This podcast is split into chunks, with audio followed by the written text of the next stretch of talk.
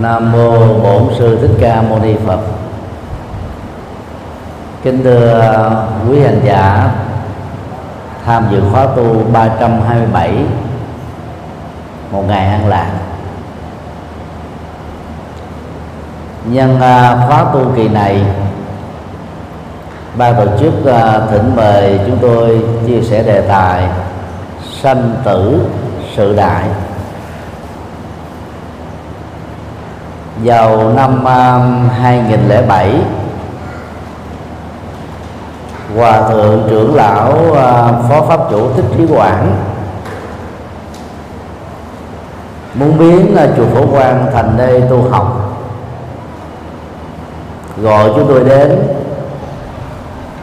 để nhờ uh, trợ lý cho khóa tu hòa thượng đã giao vai trò tổng điều phối khóa tu cho chúng tôi. Trải qua 8 năm tu học số lượng khóa tu để đến à, 327 lần.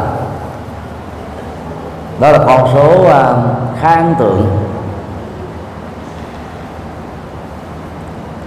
Từ năm à, 2005 đó, trở về trước đó tại chùa phổ quang này đó vào các tuần chủ nhật người đến nghe giảng đó nhiều nhất là 15 người. Hòa thượng trưởng lão thích trí quảng à, nảy sinh à, sáng kiến tăng cường giảng sư lỗi lạc về đây đẩy mạnh à, sinh hoạt tu học tại một ngôi chùa mà trước đây đó nó gắn liền với à, nghĩa trang bắc việt. Hòa thượng trưởng lão thích trí quảng, hòa thượng thích giác toàn, chúng tôi và thượng tọa thích trí trên là bốn vị sung phong, giảng tại chùa phổ quang để phát triển đạo tràng ta đi lên. Vì mặt bằng tại chùa phổ quang so với các chùa còn lại trong thành phố là rất thuận lợi.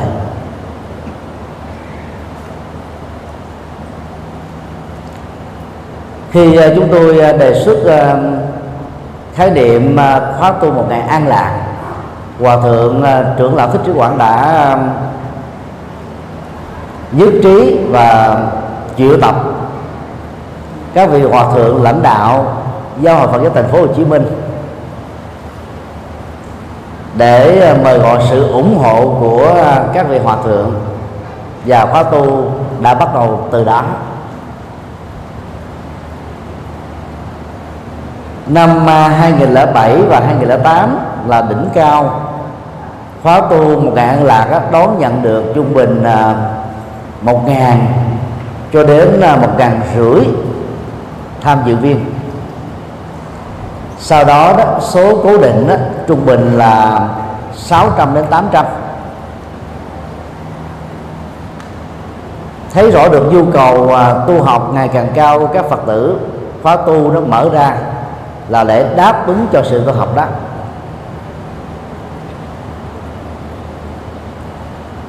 Trong uh, vài năm qua đó vì à, uh, bận các phật sự chúng tôi uh, ít có cơ hội đến khóa tu. Đến lúc vài ba tháng mới đến một lần. Và chiều hôm nay đó các quý vị đến tham dự khá đông đủ. Đó là điều rất là đáng mừng. Nhắc đến cái ờ, sự kiện những ờ, năm tháng đầu tiên của khóa tu để chúng ta thấy rất rõ đó. Một ngày an lạc là chủ trương của khóa tu. Người ta sống đó, trải qua từng ngày. Một ngày có 24 giờ. Ban ngày đó thì có 12 tiếng. Nếu trong 24 giờ tinh khôi đó chúng ta trải nghiệm sự an lạc của tâm và của thân. Chúng ta sẽ um, tiếp tục thói quen này để có được một tháng hạnh phúc.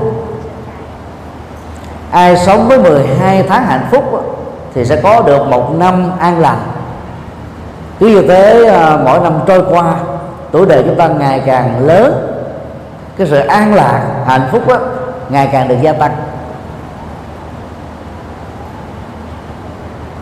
Một ngày an lạc là cơ hội để cho mỗi thành phần có thể và giữ phần giàu. Trước đây à, tại Việt Nam và hiện nay tại nhiều nơi trong nước cũng thế, khóa tu bác quan trai giới thường được tổ chức theo chúng tôi hoàn toàn không phù hợp với quảng đại đa số người tại gia. Về bản chất bác quan trai giới là khóa tu trong 24 giờ. Đặc biệt là dành cho những người có tâm nguyện xuất gia, nhưng chưa chắc chắn được lý tưởng cao quý của mình và chưa tự tin rằng là mình có thể đi trọn vẹn được con đường xuất gia như các vị tăng sĩ. Tập tu trong 24 giờ giữ 8 điều đạo đức của người xuất gia, mà trong đó có 5 điều căn bản là của tại gia. Người tại gia tập sự xuất gia này dần dà làm quen với nếp sống thiền môn của các vị tăng sĩ. Sau vài lần tham dự khóa tu bắt quan trai, thấy thích hợp với lý tưởng, nhiều người đã quyết định chính thức trở thành người xuất gia tiếc là hiện nay đó phần lớn các uh, ngôi chùa tại Việt Nam tổ chức bát quan trai không phải là để tìm kiếm những hạt giống xuất gia mà là để cầu phúc cho những người Phật tử mà phần lớn là ở tuổi xế chiều. Do vì không nắm vững được uh, bản chất của khóa tu chúng ta khó có cơ hội mời gọi được giới trẻ tham dự vào đời sống của một vị xuất gia chân chính để từ đó trở thành người xuất gia có lý tưởng. Khóa tu một ngày an lạc mở ra dành cho mỗi thành phần và đối tượng. Chứ không nhất thiết là những người có tâm nguyện xuất gia mà chưa xác quyết rằng là mình có tu được lâu bền hay không. Về đề tài hôm nay đó, chúng tôi xin à, nói đến là bốn góc độ. Thứ nhất, sanh là sự đại thứ hai, sinh sống là sự đại.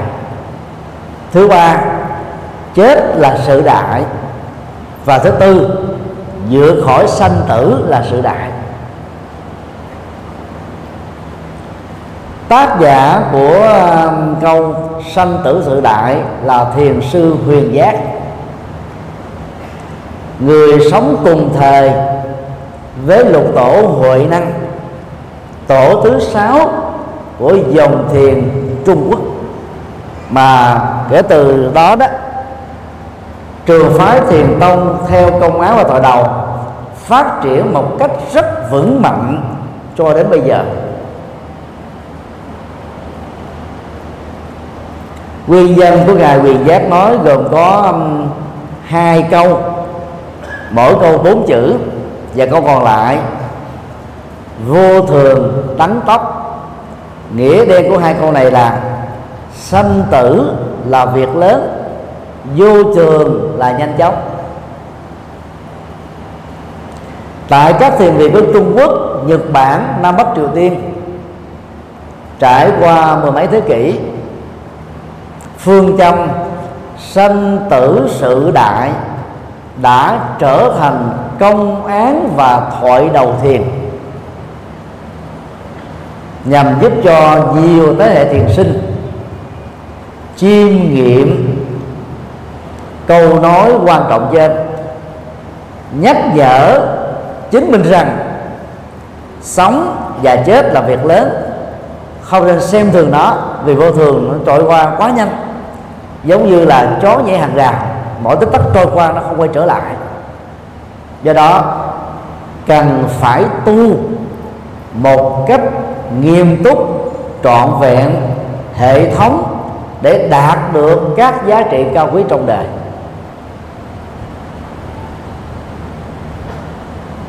Về sau này thiền gia sử dụng câu sanh tử sư đại nhằm nhắc nhở với tất cả những người xuất gia, mọi công việc dầu là phật sự, huống hồ là việc thế gian, đều là chuyện nhỏ chuyện vượt thoát khỏi sanh tử mới là chuyện lớn. Và do đó, đang khi làm các phật sự nhập thế, độ sanh, chúng ta phải nhớ làm sao để giúp cho chính mình thoát khỏi sanh tử. Đối với người tại gia khi ứng dụng câu sanh tử sự đại, chúng ta hãy làm hết cả cuộc đời của mình, những việc cần làm và do vậy đó khi vô thường có đến với chúng ta bất cứ lúc nào ta trở nên rất thản nhiên ra đi một cách rất là nhẹ nhàng. Nhờ đó sự tái sinh diễn ra ngay lập tức. Trung bình 10 tháng sau đó chúng ta sẽ trở thành một cô cậu bé mới. Mà về bản chất giới tính đó, thì thường lưu giữ lại nếu khi à, đang sống ta là một người nam sau khi tái sinh, ta tiếp tục trở thành một người nam.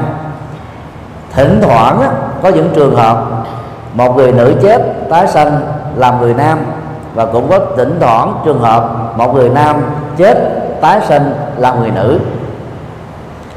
Trong tình huống, người đầu đó là một người nữ, chán thân gái dặm trường, ba chìm bảy nổi, tám lên đêm, hoặc là ngán ngẩm trước cái cảnh hồng nhan bạc phận mà lúc nào cũng tâm tâm sự với chính mình rằng là kiếp sau tôi mong làm người đàn ông. Nhưng trên thực tế đó không thay đổi thái độ sống lối sống và dòng cảm xúc nữ. Cho nên khi sinh ra đó trở thành ô môi. Chứ lỗi trở thành bd tức là thân thì nam mà tánh ấy, thì hoàn toàn nữ còn người nam nào chán thân phận nam? Và muốn kiếp sau được à, làm người nữ để có người đưa kẻ đón. Thậm chí không phải làm gì hết, có chồng lo hết. Nhưng mà tính cách đàn ông nó không thay đổi. Thì khi sinh ra ở kiếp sau có thể trở thành ô môi, đó là thân nữ mà tánh nam. Dân gian người ta gọi chung đó là giới tính thứ ba. Nói vui à, chút xíu để à, chúng ta thấy rất rõ là khi mà mình à, đặt ra tiêu chí đó, sống và chết là chuyện lớn các chuyện còn lại là chuyện nhỏ. Chúng ta sẽ tận dụng được quỹ thời gian hiếm hoi của kiếp người để làm được các việc nên làm. Trên tinh thần này đó chúng ta sẽ tương tự khảo cứu bốn nội dung vừa nêu. Điều một sinh ra là việc lớn. Theo uh, triết học của đức phật đó có bốn loại hình sinh. Sinh ra từ bào thai phần lớn là con người. Sinh ra từ trứng phần lớn là các loài có cánh và một số loài thủy tộc. Sinh ra từ sự ẩm thấp gồm có uh, loài ở dưới lòng đất các vi trùng, vi khuẩn sinh ra từ sự biến hóa, tức là do tác động của các phản ứng hóa học trong vũ trụ này. Và thỉnh thoảng, ở nơi nào đó lại xuất hiện thêm một chủng loại sinh vật mới, lớn hay là nhỏ, tốt hay là xấu, nguy hiểm hay là hữu ích cho sức khỏe của con người. Trong bốn loại hình sự sinh vừa nêu đức phật khẳng định, loài người là cao quý hơn hết trong các loài động vật. Vì con người có hai chân. Để trở thành phật, bậc giác ngộ trọn vẹn, ứng cử viên phật phải là một con người. Để trở thành thánh hiền, hữu dụng cho cuộc đời giúp cho cuộc đời giải phóng được nỗi khổ niềm đau. Tất cả các bậc thánh đều phải tồn tại dưới hình thức con người.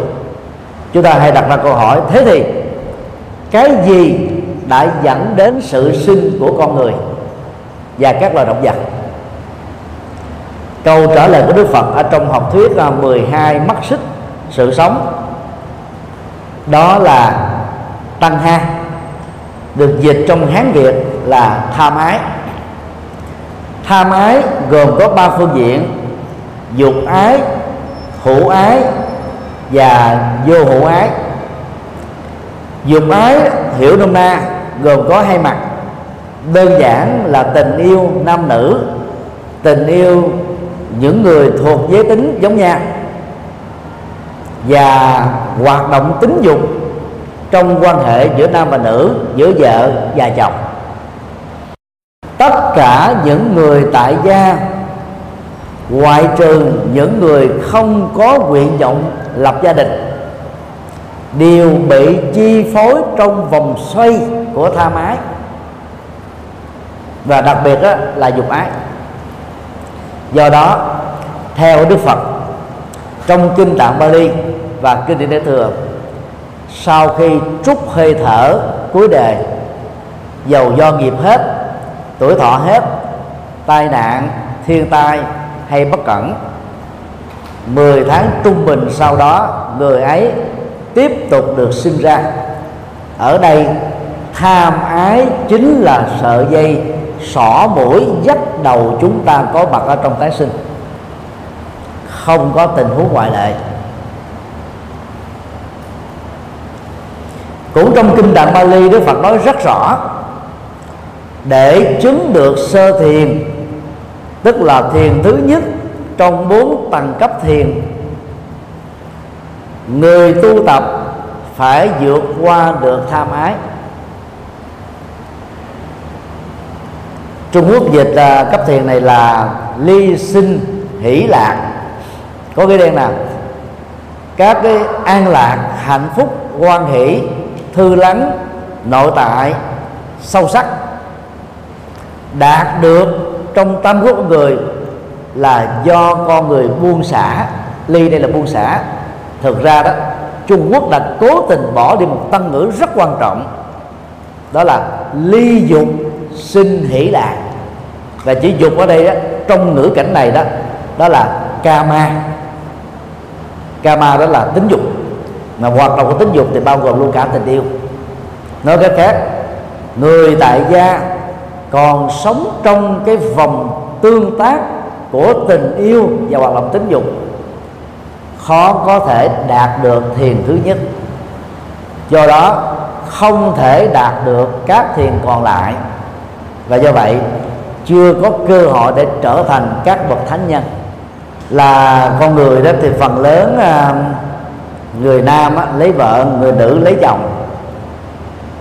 Trung bình sau một năm à, hạnh phúc trong hôn nhân đó đôi vợ chồng mới này đó sẽ sanh con đẻ cái và bị ảnh hưởng trong à, văn hóa Việt Nam và văn hóa Trung Quốc đó. Chị em phụ nữ nào đánh mất khả năng sinh luôn luôn rơi vào tình trạng mặc cảm tự ti nếu chồng á, là người mê tín vào nho giáo dầu là xuất thân ở nước nào áp lực vô tự đối với người mẹ và người vợ đó trở nên cao hơn bao giờ hết. Và các ông chồng sẽ dễ dàng viện dẫn lý do này để được quyền có vợ hai có bà ba. Cho đến lúc nào sanh ra được đứa con trai thì mới dịch quan điểm của do giáo còn ảnh hưởng à, tính cách trọng nam khinh nữ. Do đó đó họ đã không ứng xử một cách công bằng trong quan hệ giữa vợ và chồng như Đức Phật đã dạy trong kinh thiền sinh. Đối diện trước tình trạng vô tự hoặc uh, phát xuất từ người vợ hay phát xuất từ người chồng hoặc bao gồm cả hai người tu học Phật không lấy đó làm nỗi khổ niềm đau. Đơn giản nghĩ rằng, nhân duyên của tôi là không có con. Tôi sống hạnh phúc trong tình trạng không có con. Ai có con thì quan niệm rằng nhân duyên của tôi là sống hạnh phúc với có con. Nghĩ đơn giản như thế, chúng ta sẽ thoát ra khỏi những cái áp lực do có con quá nhiều hoặc là không có con đang khi đó cả vợ lẫn chồng và gia đình vợ và chồng đều trông đợi sự sản sinh các đứa con.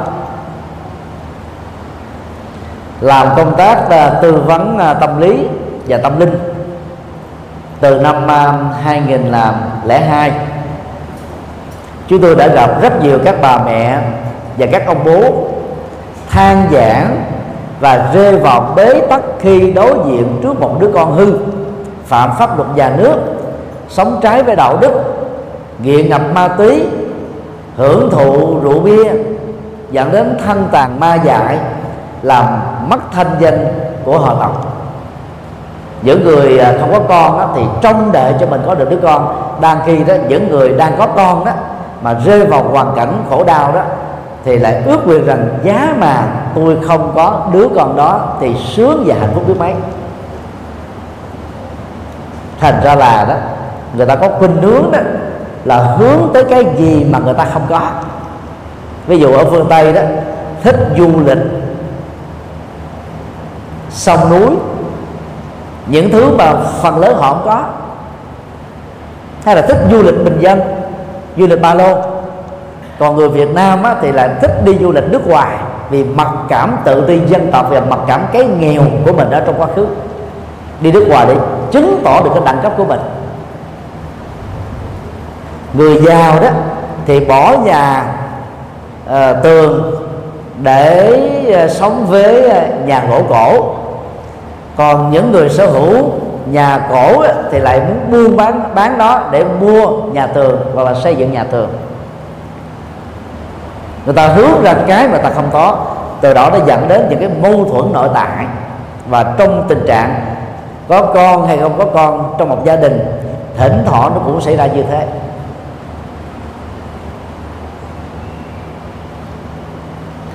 Chúng ta phần lớn không làm chủ được sự sinh ra cho chính mình.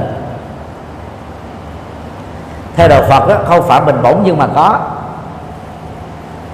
Chủ nghĩa à, duy thần tức là các tôn giáo nhất thần và đa thần cho rằng đó, con người sinh ra là một vật thụ đạo của thượng đế. Chủ nghĩa di vật cho rằng là con người sinh ra từ vật chất. Đó là với chủ nghĩa này đó, thì chủ nghĩa duy tâm cho rằng đó, tâm có mặt trước và từ đó đó, vật chất có sao cao nhất của vật chất đó là bộ não. Và tinh hoa của bộ não chính là ý thức. Theo đạo Phật đó cả ba quan điểm chủ nghĩa duy thần chủ nghĩa duy vật chủ nghĩa duy tâm đều không phản ánh đúng sự thật về nguồn gốc sinh ra của con người. Đức Phật cho rằng là nghiệp đã dẫn dắt chúng ta thôi.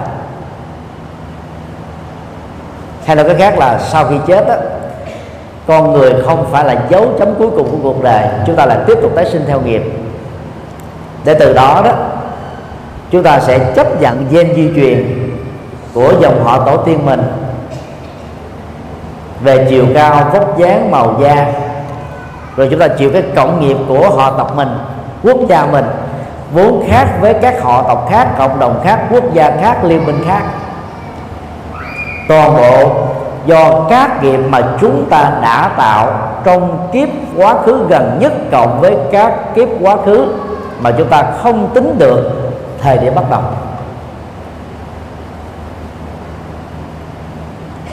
Do đó, khi đã sanh ra rồi đó, thì đừng có than thân trách phận rằng là tại sao tôi quá lùn, hay là tôi quá cao, tôi quá mập, tôi quá ốm, tôi quá xấu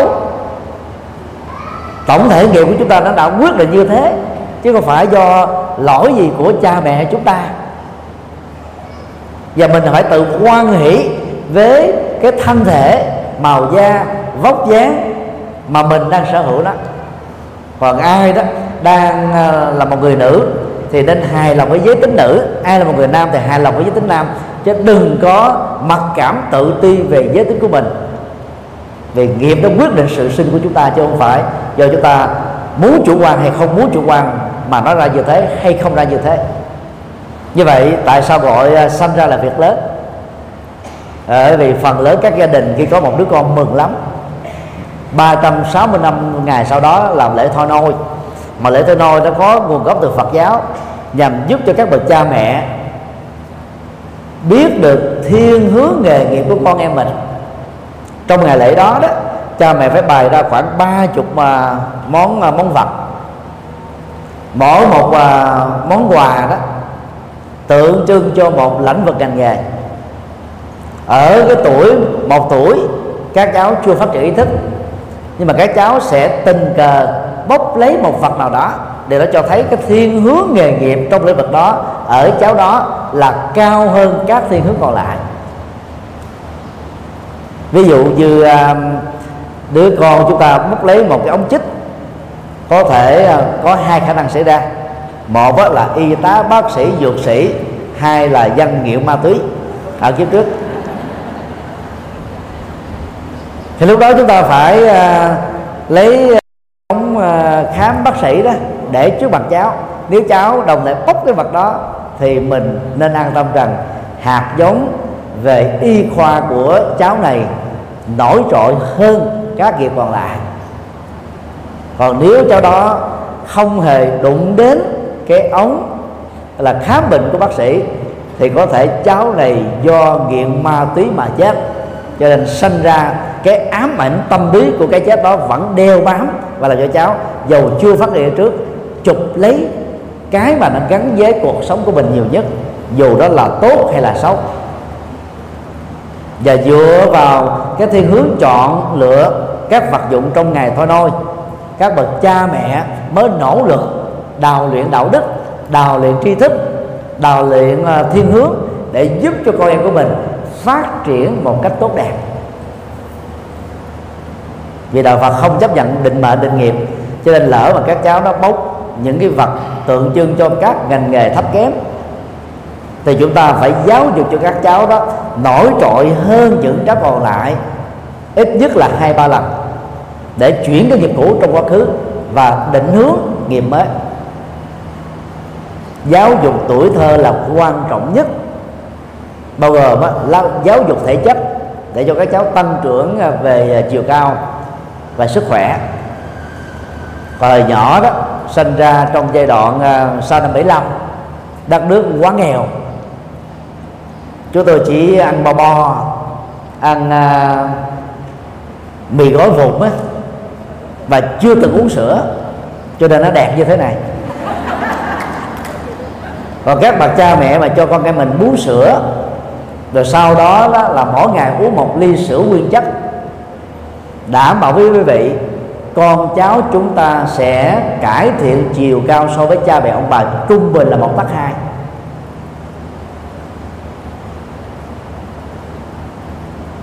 Cho nên có tiết kiệm gì tiết kiệm.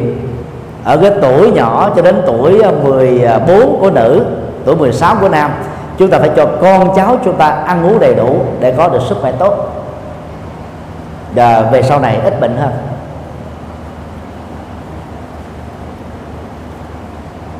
Điều hai, sinh sống là sự đại. Trung bình đó sau khi tốt nghiệp lớp 12 con người đó đạt được 18 tuổi. Và lúc đó đó luật pháp thừa nhận người ấy là người trưởng thành. Phần lớn thì cha mẹ nỗ lực làm đủ thêm một chút nữa để cho con em mình đó, được học đại học.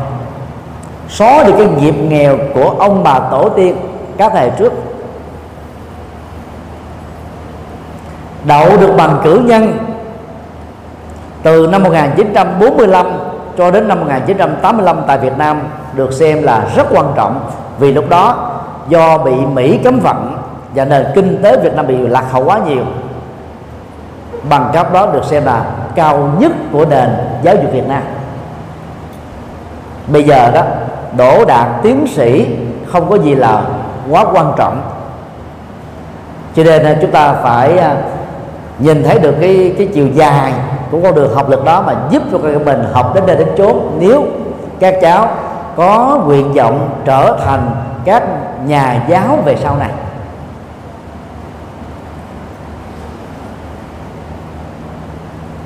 để lập nghiệp đó, trong uh, kinh tạng Bali Đức Phật khuyên các Phật tử muốn hạnh phúc cần xa lánh sáu loại nghề nghiệp sau đây.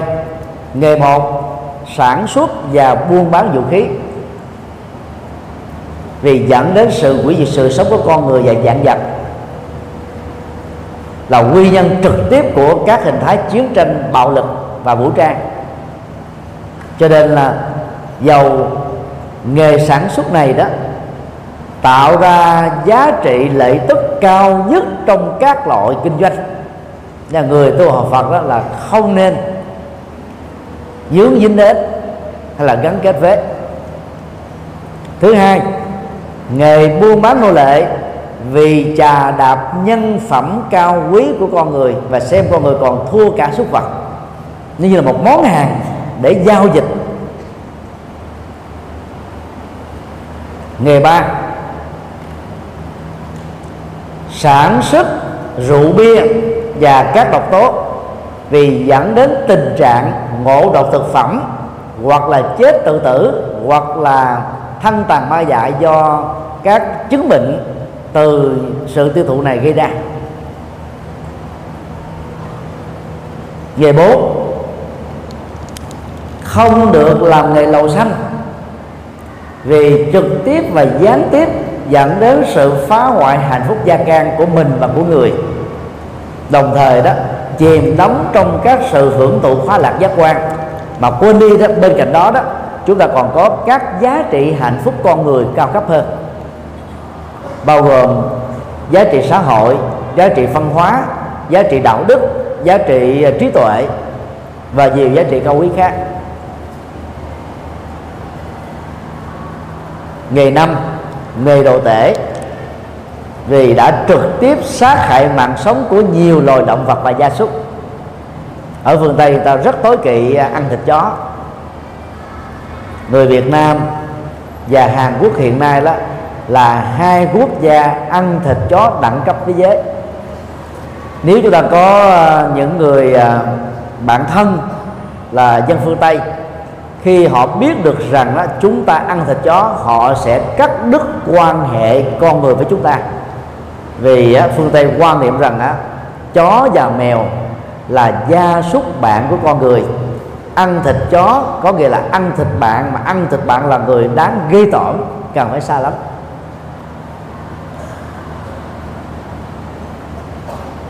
Nghề sáu nghề cờ bạc vì dẫn đến tình trạng bác và tổ sư thần bằng phá hoại nền kinh tế và tài chính của rất nhiều gia đình và cộng đồng.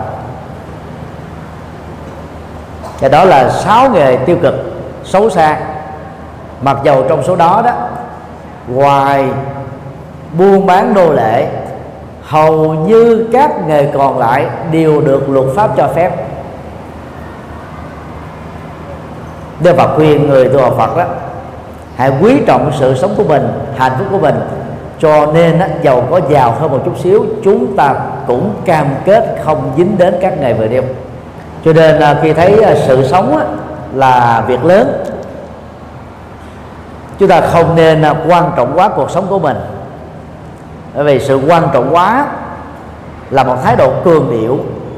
Người cường điệu nhiều chừng nào có khả năng và rơi vào tình trạng chấp vào cái tôi một cách tỷ lệ thuận chừng đó ai bình dân, giản dị, chất phát, dễ gần gũi.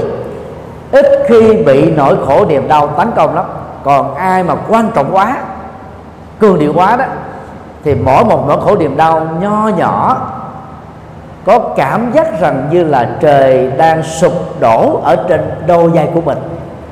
Và những người như thế thường có thói quen than giảng bằng các cảm thán từ, ôi giời ơi ông trời có mắt hay sao? Hay là ông trời không có mắt mà tại sao đổ dồn các bất công lên tôi thế này? Càng sử dụng nhiều cảm thán từ chừng nào đó thì cuộc đời chúng ta trở nên bi quan và bi đát chừng đó. Do đó khi um, đang sống gặp phải các trở ngại nghịch duyên, khó khăn, thử thách chúng ta phải quan niệm rằng đây là những chuyện thường tình thôi. Phải xảy ra với kiếp người, với bất kỳ ai, ở đâu và lúc nào. Để từ đó, chúng ta nhẹ nhàng, điềm tĩnh, nhìn sâu vào mặt mũi nguyên nhân của chúng, để tháo mở nó một cách an toàn và không để lại các tác dụng phụ về tâm lý, thái độ, tâm tư, nhận thức và lối sống của chúng ta chúng tôi à, thường à, dùng hình ảnh à, nhà cao, gió lớn thiền to, sóng lớn để sánh ví với tình trạng khi chúng ta làm việc lớn ngoài xã hội, làm việc phật sự có ý nghĩa cho đạo pháp, gặp phải các nghịch cảnh như là tình trạng trọt gậy bánh xe, phá đám, gây trở ngại. Hãy điềm tĩnh, đừng đầu hàng trước số phận, đừng bỏ cuộc nửa chừng và đừng, gọi là, phớt lờ đó đó là ba thái độ tâm lý rất tiêu cực, dẫn đến nhiều hậu quả tiêu cực khác. Đào tẩu khổ nỗi khổ niềm đau đó là chúng ta trở nên là yếu về bản lĩnh. Cho nên về sau này đó chúng ta rất dễ dàng. Là là đổ lỗi và đánh mất trách nhiệm của mình. Mà đang khi đó, trong phần lớn hạnh phúc hay khổ đau, chúng ta chính là đạo diễn và làm chủ nhân của nó. Phớt lờ khổ đau đó là một thái độ liều mạng. Vì người phớt lờ đó sẽ cố tình không nhìn thấy khổ đau, nhưng không vì thế mà khổ đau kết thúc khổ đau vẫn tiếp tục hoạt động âm mỹ thậm chí nó hoạt động lộng hành hơn.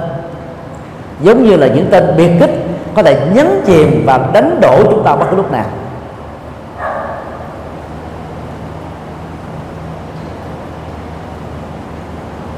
Những người sợ ma đó có thói quen là trùng mền lại, tắt hết đèn. Và họ, vì họ nghĩ ngớ ngẩn như thế này, làm như thế, các con ma không nhìn thấy họ. Đó là mình lấy cái ý thức chủ quan của mình để đánh giá các con ma.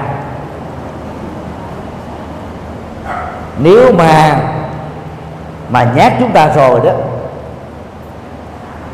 thì họ không bị gián cách bởi các cái vật chất. Huống hồ cái mền có mấy ờ, mấy ly, mấy gen ăn chung gì mà không nhìn thấy được.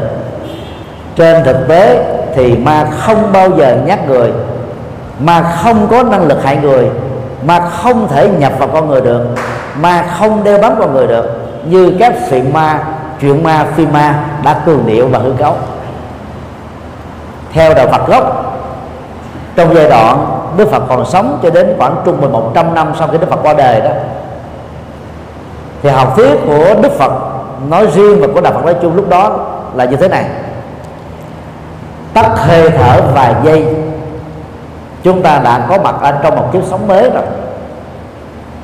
Tâm thức mình là thoát ra khỏi cái thi thể đó và tồn tại trong cái phôi thai rồi có tinh trùng và trứng của cha và mẹ.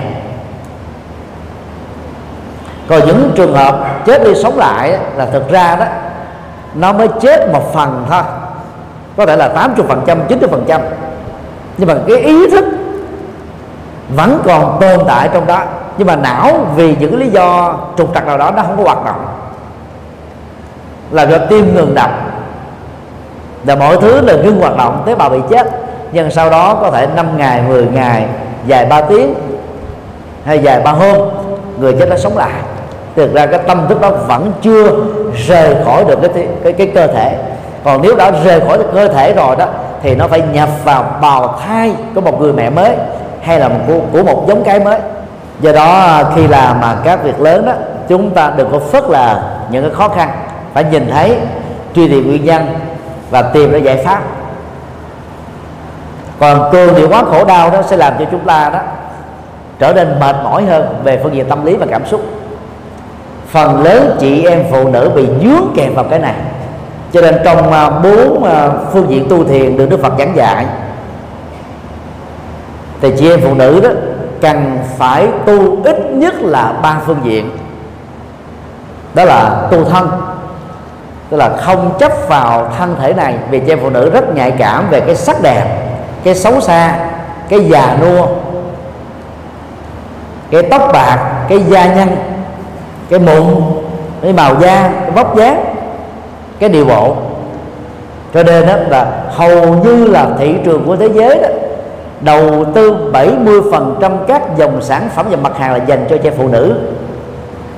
Còn đàn ông á nhiều nhất là là 15% còn à, trẻ thơ thì cũng khoảng còn 15% cho nên là làm chủ được cái thân đó thì chị em phụ nữ đó, đỡ khổ.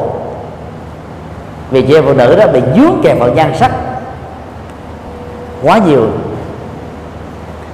về phương diện cảm xúc là chị em phụ nữ thường sống với à, vui mừng buồn giận thương ghét muốn. Giống như các thủy triều lên và xuống như thế này nè. Không khéo là chúng ta bị chúng nhấn chìm hồi nào không hay. Cho nên làm chủ cảm xúc là nhiệm vụ rất quan trọng của người tu. Chúng ta phải làm sao à, không bị tác động bởi những lời thị phi xuyên tạc du khống đó. Thì chúng ta trên căn bản đó là làm chủ được dòng cảm xúc được mấy mươi phần trăm này. Làm chủ các ý niệm trong tâm rất là khó, vì chị phụ nữ sống với cảm xúc nhiều, cho nên đó hoài ức nhiều, ký ức nhiều, sống với quá khứ nhiều, hay còn gọi là sống với những năm tháng ngày xưa. Mà đang khi đó, cuộc sống hạnh phúc thật đó, theo Đức Phật là sống bây giờ và tại đây. Ở kiếp sống hiện tại này, cũng có rất nhiều người đó là mơ tưởng về tương lai, mà đang khi tương lai thì chưa đến nói cách khác đó, nếu hiểu nhân quả chúng ta sẽ hiểu tương lai là kết quả của hiện tại. Thay vì rượt đuổi tương lai quá mệt mỏi chúng ta hãy làm chủ hiện tại có trách nhiệm có phương pháp có hệ thống. Chúng ta sẽ làm chủ được vận mệnh của mình.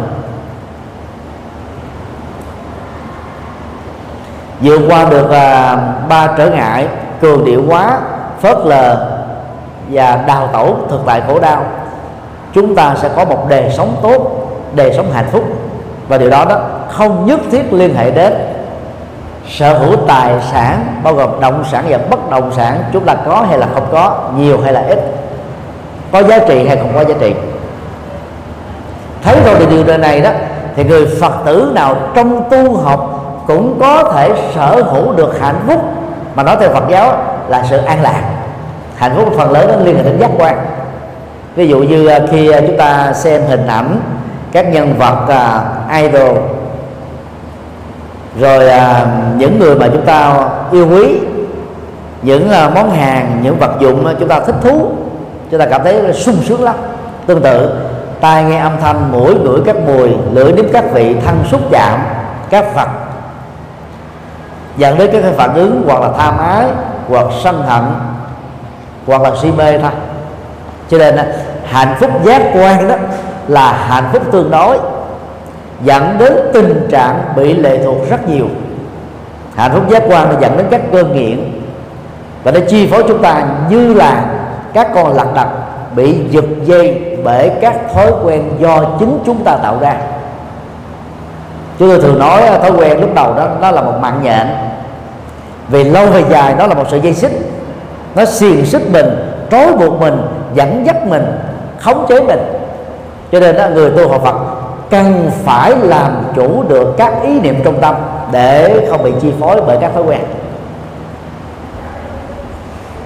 Phương diện tu ờ, thứ tư đó mà người tu học Phật để ý đến đó, đó là tu tâm.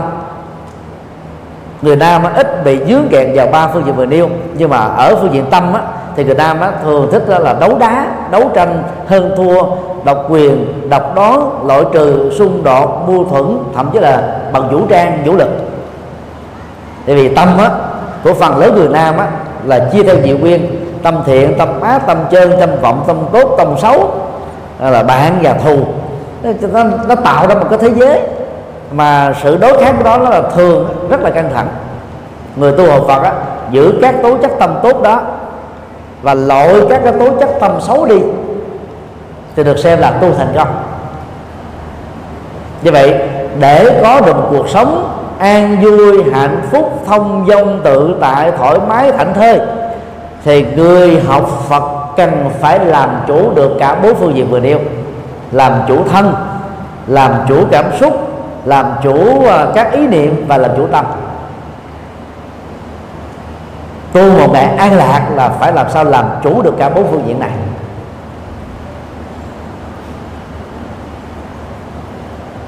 Điều ba chết là sự đại. Điều này là quá dễ hiểu. Khi uh, sống chung uh, với một người vợ hay một người chồng vài chục năm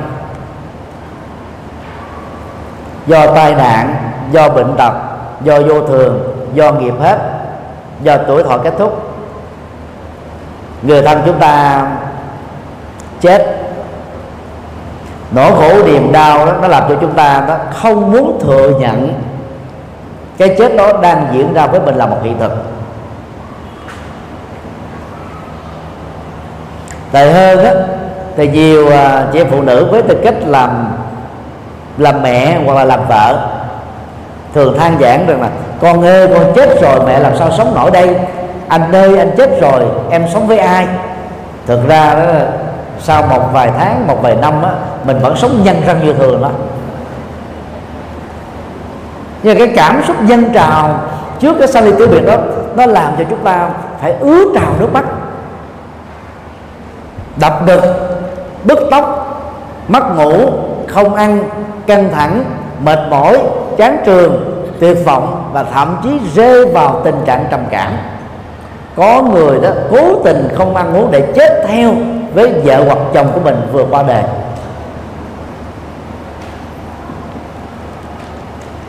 Thiên nga đó là loài vật rất chung thủy khi một con đã chết con còn lại chỉ trong vòng á, một vài tháng sau đó sẽ chết theo. Nhưng mà là con người đó thì chúng ta đừng bao giờ ứng xử như thế. Ai chết thì thừa nhận người đó chết nhưng mà chúng ta đừng có chết theo người chết á, thì chúng ta đừng có khổ vì mình cần phải thực hiện các trách nhiệm để rũ bỏ được nỗi khổ niềm đau cho người chết và cho bản thân cũng như người thân chúng ta. Cho nên mình phải điềm tĩnh hơn.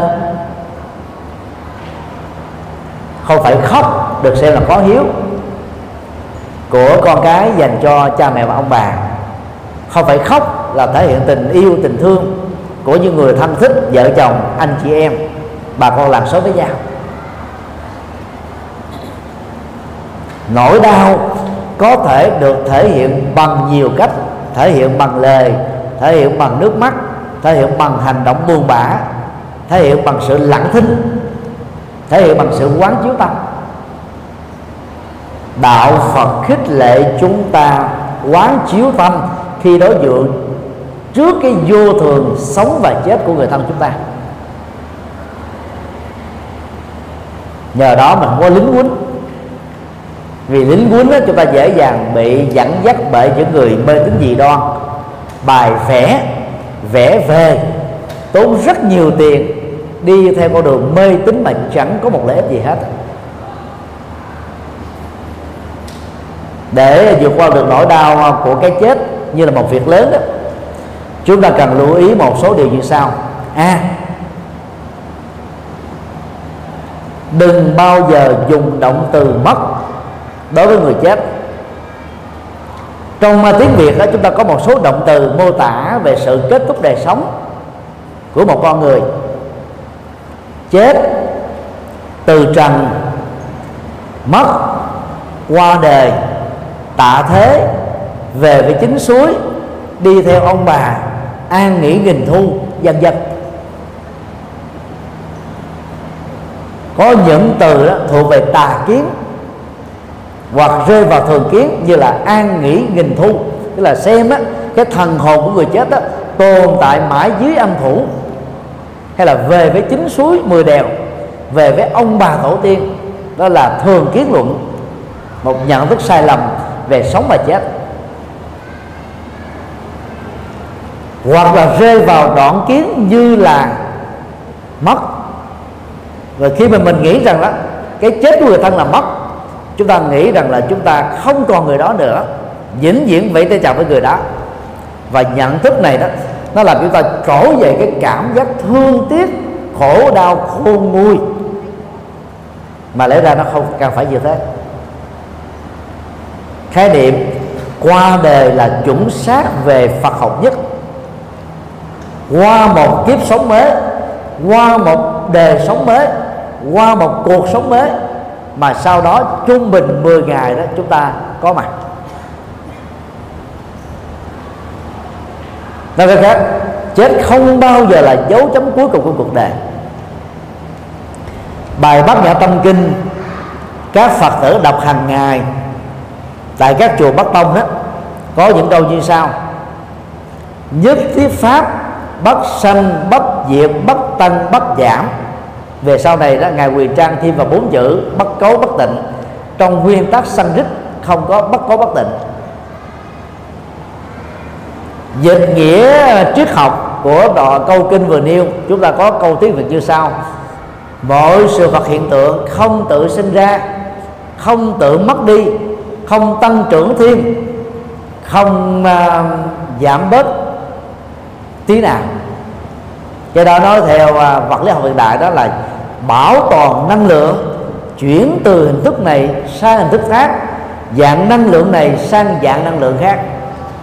Ví dụ như à, khi à, chúng ta thấy mây phần vũ trên bầu trời, dưới tác động của nhiệt tạo thành mưa, mây kết thúc, mưa trở thành các giọt giọt nước thấm xuống lòng đất, chúng ta thấy là nước kết thúc, nước bốc hơi dưới tác động của nhiệt tạo thành hơi ẩm ở trong không gian sau đó lại kết tụ thành mây. Cái vòng tuần hoàn như vừa điều đó là cái quy luật bảo tồn năng lượng của thế giới vật chất. Tâm thức của con người cũng như thế. Sau khi chết đó, là tiếp tục tái sinh thôi chứ không bao giờ là kết thúc không mất hẳn. Cho nên đừng bao giờ dùng những cái từ mất hay là trở về chính suối về với ông bà an nghỉ nghìn thu vì đây là chữ từ thường kiến đoạn kiến rất nguy hại. Và nó không thể nào giúp cho chúng ta sớm vượt qua được nỗi khổ niềm đau dễ dàng được. B. Sống trọn vẹn ý nghĩa nhân sinh. Mỗi khi chúng ta còn sống dầu trong thân thể mình đang mang mầm bệnh tật hay là đang bị bệnh một mặt á, chúng ta điều trị sức khỏe theo à, phương pháp trị liệu y khoa. Mặt khác á, ta phải giữ thái độ thản nhiên trước bệnh tật mà cái khả năng là dẫn đến cái chết. Và người như thế thường kéo dài mạng sống hơn người bình thường. Ai sợ chết thì chết đau đớn hơn thậm chí là chết nhanh chóng hơn. Còn không sợ chết đó, là lúc là không chết. Những anh lính anh lính mới à, nhập ngũ đó có thể à, sợ hãi trốn chỗ này, ăn nói chỗ kia mà vẫn bị chết. Đang khi những ông tướng ra trận xung phong đi đầu mà vẫn sống nhăn răng. Do đó, sợ không giải quyết được vấn đề gì, chỉ làm cho vấn đề trở nên nghiêm trọng hơn, phức tạp hơn thôi. Sợ chết cũng như thế, thậm chí tệ hại hơn. Hòa thượng thích thiện tánh là trụ trì à, chùa phổ quang, cách đây vài năm, tưởng đã chết rồi vì nằm mấy tháng bất động ở trong bệnh viện bệnh viện. Các hòa thượng, lãnh đạo giáo hội thành phố Hồ Chí Minh đã chuẩn bị à, hậu sự rồi. Sau đó hòa thượng sống lại và sống rất khỏe đến bây giờ. Đó là do vì không có sợ chết. Thiền sư à, Nhất Hạnh ở tuổi à, 88 năm ngoái đó, thì bị stroke tràn máu ở trên não mà đối với người bình thường trung bình đó 3 tiếng sau là đã chết rồi. Nay đã gần một năm hòa thượng vẫn sống. Và hòa thượng đã bắt đầu đi lại được rồi, tập luyện lại được rồi, phát âm lại được rồi. Đó là nhờ cái ý chí và thái độ không sợ chết, cho nên chúng ta cải thiện được sự sống. Có rất nhiều người bị ung thư giai đoạn cuối nhưng nhờ sống thản nhiên cho nên có thể kéo dài tuổi thọ và không có bị đau đớn nhiều. Mặc dù bệnh tật có thể dẫn đến cơn đau trên cơ thể. Năm 2006 chúng tôi đi thăm viếng à, các trung tâm à, chăm sóc bệnh nhân SIDA và HIV ở à, các ngôi chùa dọc theo biên giới của Thái Lan bao gồm Chiang Mai, Chiang Nai, Chiang Rai thì có những người đó bị sida đến năm thứ 10 rồi mà vẫn khỏe mạnh. Thì vì nhờ là sống ở trong chùa.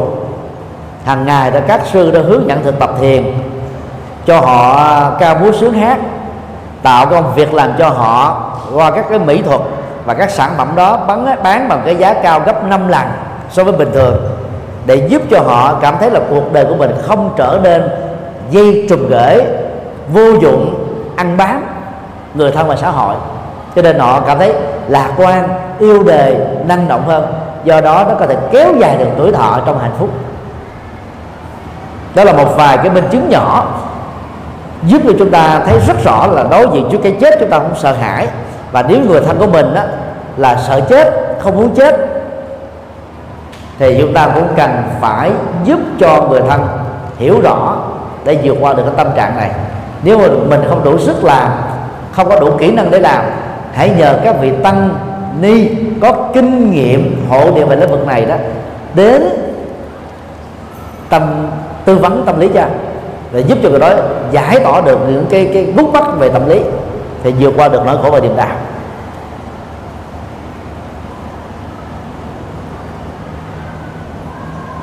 C. Có bốn loại hình cái chết.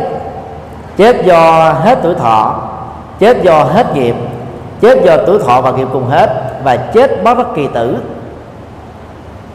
Trong đời hiện đại này đó, chúng ta có các hình thức chế tập thể bất đắc kỳ tử, như là rớt máy bay hay là chìm tàu, hoặc là xe bớt bị rớt đò hay là bị à, tai nạn giao thông, hoặc là bị người ám sát, bị thú rữ à, ăn thịt bị lạc vào trong rừng sâu không có thực phẩm ăn cuối cùng phải chết. Hoặc là bệnh đơn giản và uống lầm thuốc dẫn đến tình trạng chết ngang tất cả những điều này đó gọi chung á, là chết bất đắc kỳ tử chết ngang xương thôi. Khi nghiệp và tử thọ vẫn đang còn. Chúng ta cần phải nhận thức rằng dầu chết dưới hình trong các loại hình vừa nêu theo quy luật á, trung bình 10 tháng sau chúng ta trở thành là một cô cậu bé mới. Gần 20 thế kỷ qua đó Phật cái Việt Nam ảnh hưởng từ đạo Phật Trung Quốc. Chúng ta đã bài vẽ ra bảy tuần thất mà vốn đó, Đức Phật không hề dạy. Để nỗ lực cúng phòng hờ cho người thân của mình. Đặt uh, trường hợp người ấy chưa được siêu thì giờ những cái khóa lễ cúng đó họ được siêu thoát. Đó là phòng hờ thôi còn về bản chất đó, thì sau khi chết vài giây vài phút đó, là đã tái sinh rồi. Cho nên đó, tại các nước Phật giáo Nam truyền cúng dường trai tăng nhân à, uh, tăng sự đó người ta thường cúng vào đêm cuối cùng trước một ngày di quan. Nếu người ta mời thân bằng quyến thuộc đến mặc một bộ câm lê màu đen rồi thỉnh mời các nhà sư đến tụng kinh sau đó là cúng dường sau đó là thỉnh mời nhà sư thuyết giảng triết lý phật để giúp cho mọi người hiểu rõ được vô thường, vượt qua được nỗi khổ niềm đau.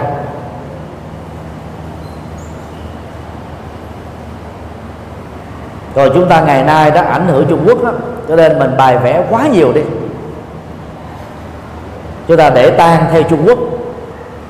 Chúng ta cúng à, bảy tuần thất, cúng 100 ngày, cúng giáp năm, cúng à, những ngày lễ dỗ. Thực ra đó thì đạo Phật không cấm những thứ này nhưng đạo Phật không dạy chúng ta làm những thứ đó.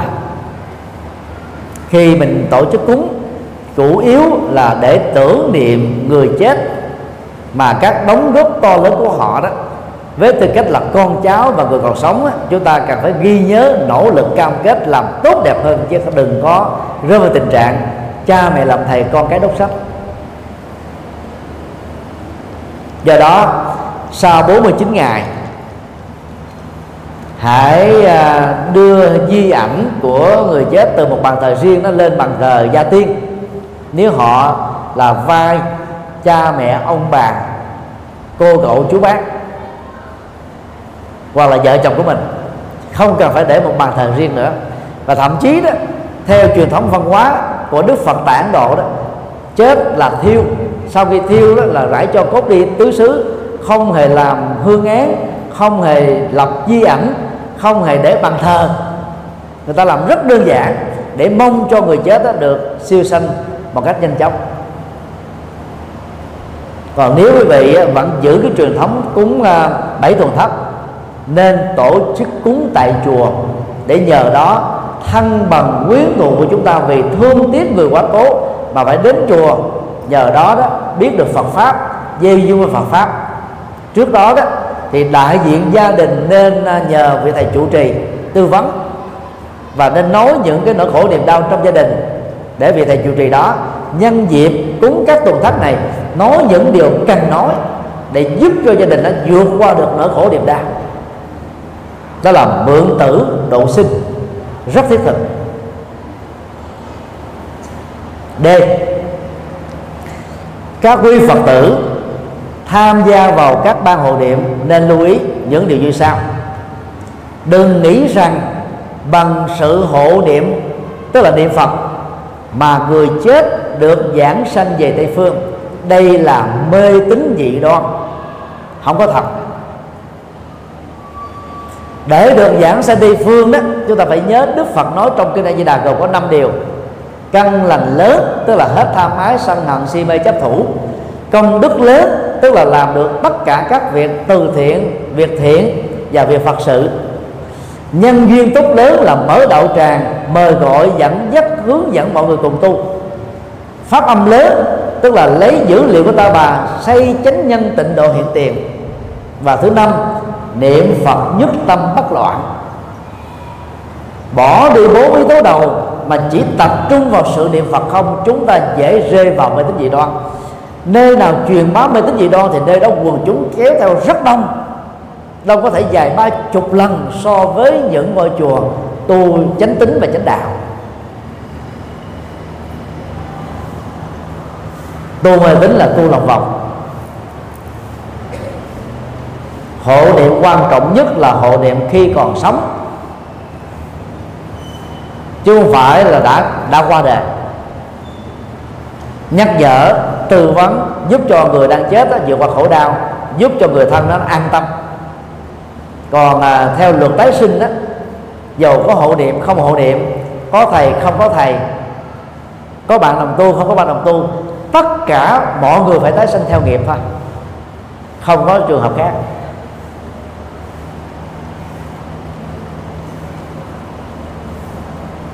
Cho nên đó, các quý phật tử làm công tác hộ niệm nên hộ niệm vừa phải đừng mê tín để đến 8 tiếng. Vì không có kinh nào dạy như thế. Đây là mê tín trong dân gian của Trung Quốc rất tai hại. Bởi vì có những người bị sơ gan cổ trước bệnh gan bệnh bao tử. Thì trung bình 3 tiếng sau khi chết đó là cái bụng trương sình lên mùi số quế nó tỏ ra từ các lỗ chân lông. Và trước khi chết đó, thỉnh thoảng có người bị xoắn trên cơ thể. Do vì mê tín không đụng vào cơ thể thân thể của người đó thúi ùm um thôi và nếu như họ chưa tái sinh á, họ sẽ giận con cháu đấy. Vì để là cả gia tài sự nghiệp, mà con cháu vì mê tín mà không dám thay quần áo cho họ, không dám mặc đồ mới cho họ, không dám chăm sóc cho họ. Rất may là sau khi chết tái sinh hết. Do đó là đừng có để 8 tiếng gì hết á. Ở ấn độ nhiều nhất là 8 tiếng người ta đã thiêu rồi sau khi chết người bình dân đó chết sau hai tiếng đồng hồ là đã, đã đem đi đi thiêu rồi.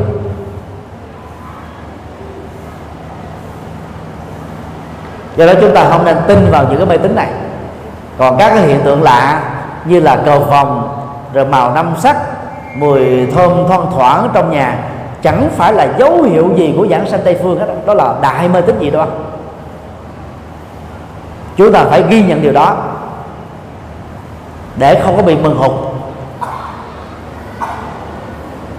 Cho nên, khi là phật tử rồi, chúng ta phải tu học phật nghiêm túc.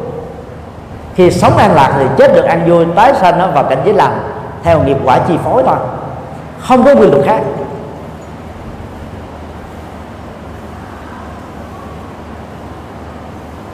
Điều 4 vượt qua sanh tử là việc lớn. Đây là mối quan tâm và cũng là chủ trương của Đức Phật dành cho những người xuất gia có lý tưởng. Như chúng tôi đã nói ban đầu đó, các phật tử tại gia vì còn tình yêu và hoạt động tính dục sẽ không có khả năng hoặc khó có khả năng để đạt được sự giải thoát khỏi sanh tử. Có thể quý phật tử nghe điều này mà thấy ngạc nhiên vì từ trước đến giờ chúng ta nghe nói rằng là người tại gia cũng có thể giải thoát, sanh tử được. Cái đó là do vì trung quốc giờ sọ thôi. Thực tế thì không phải như vậy. Đức Phật đưa ra hai loại hình đệ tử. Đệ tử tại gia, hưởng được hạnh phúc trần đời đệ tử xuất gia, hưởng được hạnh phúc của giải thoát sanh tử. Nếu tu đúng cách đôi lúc dài ba chục ngàn tu sĩ tu nghiêm túc mới có được một vài người giải thoát sanh tử. Tu nghiêm túc đó, tức là đầy đủ được đạo đức thiền định trí tuệ. Tu từ nhỏ không nhiễm nghiệp đề nghiệp phàm. Thói quen xấu thì mới có cơ hội được như thế. Thậm chí có đến vài triệu người mới có được một vài người được giải thoát khỏi sanh tử. Chứ không có nhiều lắm đâu.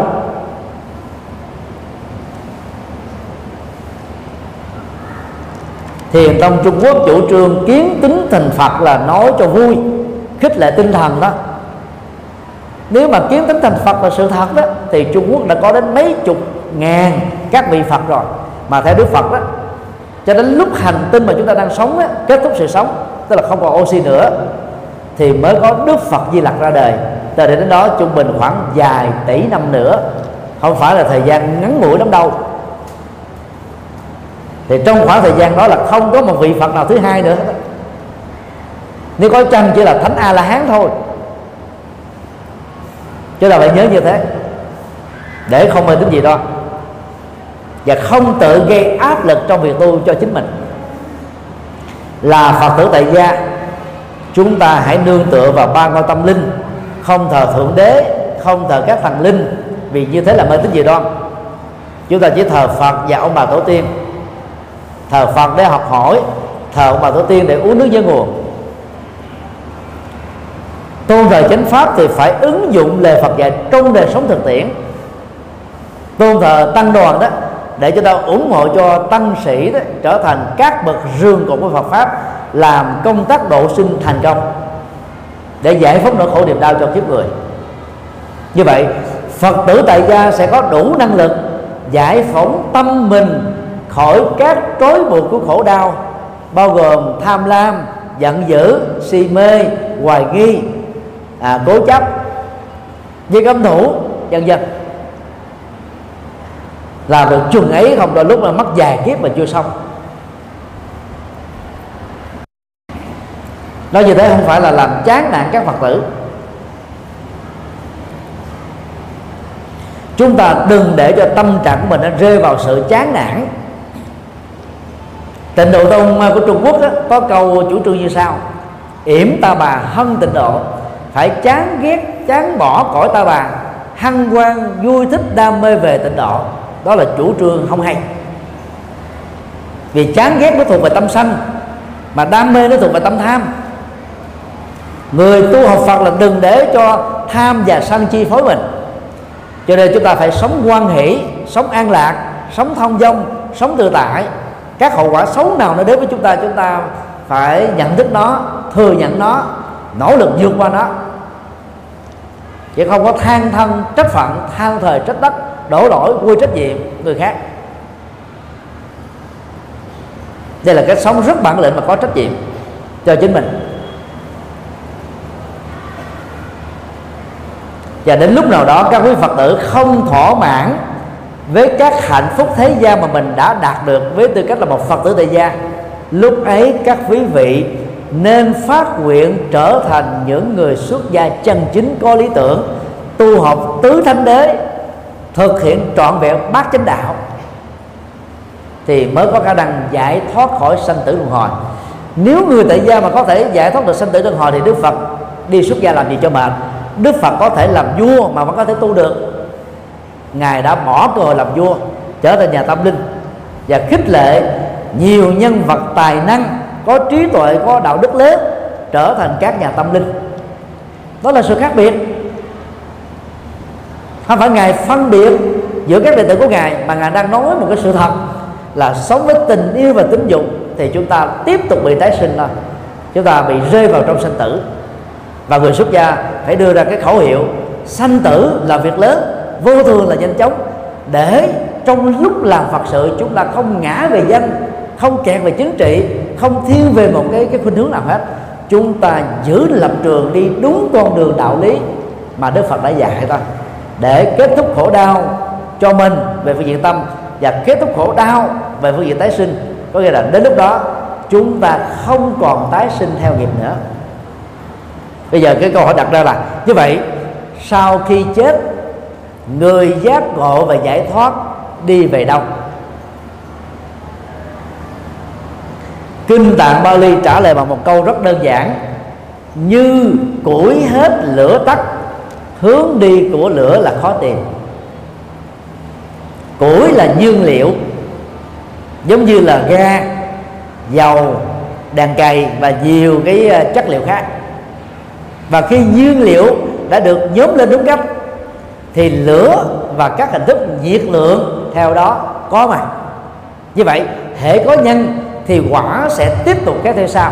Và nhân ở đây là nhân tham ái, bao gồm tình yêu, tính dục, thì cái cái cái nhiên liệu đó nó bốc cháy. Nó làm cho chúng ta phải có mặt ở trong bào thai của người mẹ hay là một giống cái. Còn bậc giác ngộ tuổi đã hết, tức là nhiên liệu sanh tử đã kết thúc nhiên liệu tham ái nhiên liệu sân hận nhiên liệu si mê nhiên liệu chấp thủ đã kết thúc. Cho người đó sẽ không tái sanh theo nghiệp như giống chúng ta. Nếu quý vị hỏi tiếp tục. Thế thì, mặt mũi của những bậc giác ngộ sau khi chết là cái gì? Đức Phật trong kinh tạng Bali không muốn trả lời. Vì có trả lời nó dẫn đến những cái câu câu hỏi tiếp tục tranh luận tiếp tục mà không dẫn tới đâu. Và đạo Phật trong tình huống này giải thích là, giống như người uống nước, nóng hay lạnh, ngon hay dở, tự mình biết thôi, mô tả người khác khó lắm. Cho nên hãy đến trải nghiệm. Và khi mà mình đạt được cái cái tình huống đó rồi thì chúng ta sẽ biết được bản chất của nó là như thế nào.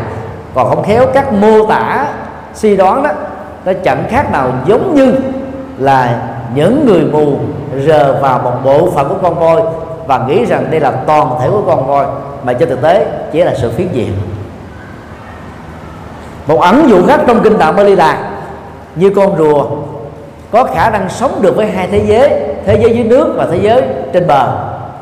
Nếu chú rùa hay cô rùa nói với các cô bạn cá và chú bạn cá của mình rằng là tôi biết đến một cái thế giới trên đó là bờ, có thể đi được mà không có nước các à, chú cá, cô cá, con cua và những loài thủy tộc sống ở dưới nước đó, chắc chắn sẽ nói rằng là cậu rùa này, cô rùa này là nói khoác thôi.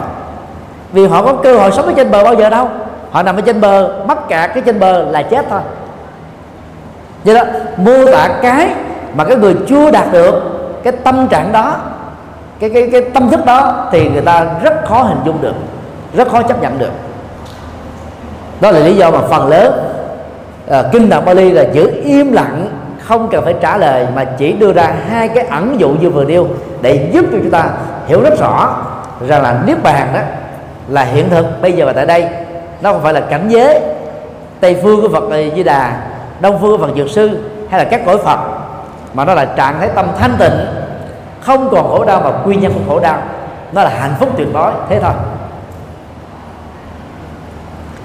Trong kinh ờ, đại bát niết bàn, một bài kinh ờ, tiêu biểu của đại thừa đấy, có mô tả một cái ảnh dụ rất là có chiều sâu. Giống như là vườn mặt trời, chưa từng có sự mọc, do đó mặt trời chưa từng có sự lặn. 26 thế kỷ trước mà Đức Phật đã tuyên bố y như là các khoa học gia ngày nay nói thôi. Đứng từ một góc độ trên quả địa cầu, ảnh hưởng bởi cái góc quan học, chúng ta nghĩ là mặt trời xoay chiếu ánh sáng 12 giờ của ban ngày. Và ban đêm á, là nó chiếu 12 giờ còn lại ở nửa kia của trái đất. Đó là chúng ta đứng ở trên góc quan học. Trong cái chiều xoay của mặt trời, với cái tương tác, với quả địa cầu của chúng ta đang sống, thế thôi. Thực tế đó, thì mặt trời chưa từng mọc, mặt trời chưa từng lặn. Và bằng ảnh dụ này đó, đức phật muốn à, ngỏ với chúng ta rằng là các đức phật chưa từng bị sinh ra theo nghiệp ái. Và do đó, sau khi chết, các ngài không bị dẫn dụ bởi nghiệp tham ái như chúng ta có mặt trong bào thai của con người bởi nghiệp lực. Đó là một ẩn dụ rất là sâu sắc. Chúng tôi xin đưa một cái ví dụ để dễ hiểu như sau.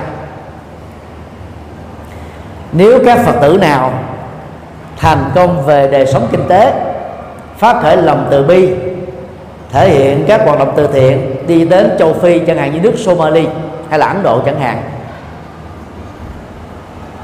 Thì sự có mặt của chúng ta ở chỗ đó là do sự phát nguyện trên nền tảng tình thương.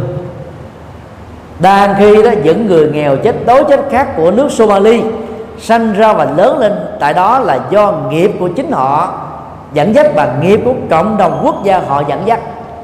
Còn chúng ta ở những nước khác đến để làm từ thiện cho đó không phải là bị nghiệp đi, nghiệp hành, nghiệp dẫn dắt, nghiệp chi phối, nghiệp hành hạ. Mặc dù cũng cùng có mặt ở trong một cái hoàn cảnh khổ giống như nhau có trại giam và nhà tù giống như bao nhiêu phạm nhân khác, nhưng mà họ không được gọi là phạm nhân. Vì bằng nghề nghiệp và sự lựa chọn của nhà nước ở các quốc gia mà họ phải có mặt và vì cái tự do ý chí mà họ thích làm cái nghề đó để ăn lương thế thôi. Cho nên sống trong ờ, phạm vi của nhà giam nhưng họ không phải là tù nhân. Còn những kẻ tội phạm chính trị, tội phạm kinh tế hay là các hình thức tội phạm, ở trong trại giam là trả cái quả đắng do chính mình đã tạo ra một cách có ý thức hay là vô thức, nặng hay là nhẹ, tùy theo luật định ở mỗi quốc gia. Cho nên chúng ta nên tin rằng là sau khi giác ngộ đó, các đức phật tiếp tục có mặt ở các hành tinh khác để làm các công việc đáng làm và có giá trị cho dân sinh, chứ không phải trở thành hư vô.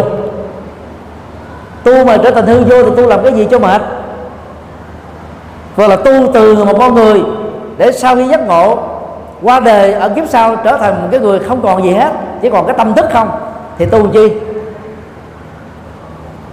Vì đó quay trở về với cuộc sống hiện thực này đó nó có ý nghĩa nhân sinh rất là to lớn. Còn giống như ở mỹ ở châu âu ở dưới tiên tiến có thêm một giáo sư một tiến sĩ gì chẳng là cái gì giống như là sa mạc có thêm một hạt cát biển có thêm một giọt nước HIO thế thôi.